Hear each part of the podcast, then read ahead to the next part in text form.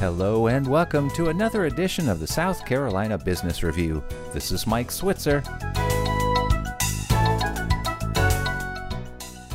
Recycled glass used to be a hot item in demand for various uses. Then, used glass became so abundant that local government waste collection agencies were forced to give it away due to the resulting price collapse. But now, demand is back as companies such as our next guest runs are busy turning glass into sand. Zeb Parsons is president of Bricolage Dynamics, and he joins us by phone from his company's headquarters in Pickens, South Carolina. Zeb, welcome to the program. Thanks for having me, Mike. So tell us how all of this got started and, and what it is that your company does exactly. Sure. So I'll, I'll, start with what we do, and then I'll go back to how we got there. But um, basically, we are a recycling innovation company whose current project is taking glass waste in the upstate and turning it into a sand resource. I was getting a master's degree in Ireland and wrote a paper on the topic of bricolage, kind of based around loosely recycling in the South.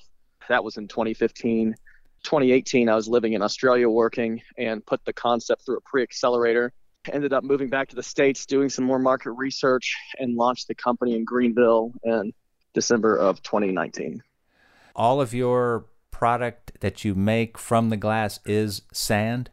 That's correct. Various grades anything from a talc powder to kind of a more chunky aggregate. We could do glass cullet which can be used to make more glass just kind of uh, make to order. Where does your sand end up being used a lot of it actually goes back to our customer base in the form of aggregate for various household projects. But our newest contracts are going to be more sandblasting oriented. We've got some big volume, big demand coming down the pipeline for a national bridge building company as well as some metal fabrication shops. But those will be some big contracts, which will also have the opportunity to then recapture that sandblasted sand and then reuse it again and give it a, a, an additional life. And so, what are the challenges that you've faced in building this company and getting it started?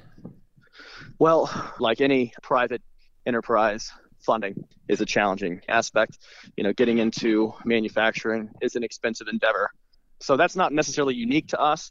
The other part is just determining if people will actually pay for recycling. So we kind of took a chance there, started a small pilot to see if there was actually demand, if people would pay us to come by their house and actually collect the glass. And maybe not a challenge, but definitely a risk that we took because we had to have some infrastructure to make that happen. And then apart from that, just the growing kind of challenge is just spreading the awareness of why glass is actually worth recycling. Now, you mentioned funding, and I noticed that, in fact, you showed up on our radar that uh, when you received a $50,000 acceleration grant from, from, from SC Launch. So uh, tell us about that process and then uh, where are you turning to funding for next and, and what's on the drawing board? Sure. Yeah. I mean, funding is always challenging, especially for a small venture, because there's thousands of small ventures that are all competing for money. But we were very lucky to get picked up by uh, SCRA, the South Carolina Research Authority, as a high impact uh, company here in the state, and so that has led to grant money uh, in 2022. We also um, did a uh, seed raise um, last year uh, by crowdfunding the money um, through a local company, Vicinity Capital here in Greenville, and that kind of allowed some of our users um, to invest in the business as well, and so that that kind of helped propel us along. I think going forward, um, we're looking at bigger chunks of money probably coming from private individuals, keeping in mind, bearing in mind, kind of just the state of the economy and rising interest rates always is challenging, but I think we can get it done. And then what's next for your operations for the direction of the company? Are you going to continue to uh, build more facilities and try to expand across the state?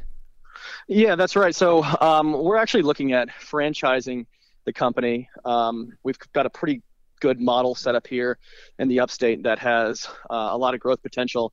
And I think that'll be facilitated by, we're, we're actually working a little bit more on tech enabled recycling solutions for various drop off sites and commercial uses and things like that. And so I think down the road, we'll actually be developing things that uh, increase the recycling rate, uh, make recycling more accessible, and ultimately, with some of those solutions, we aim to license those to other uh, glass recyclers as well as municipalities that want to basically raise their recycling rates and, and reinstitute um, effective glass recycling. Well, Zeb, thank you so much for spending time with us today. Yeah, absolutely, Mike. Thanks for having me.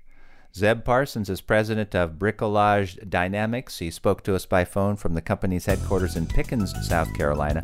We will have a link to the company's website posted at our webpage so you can learn more southcarolinapublicradio.org, where you can hear the show again. And remember, you can find us wherever you find your podcasts. With the South Carolina Business Review, this is Mike Switzer.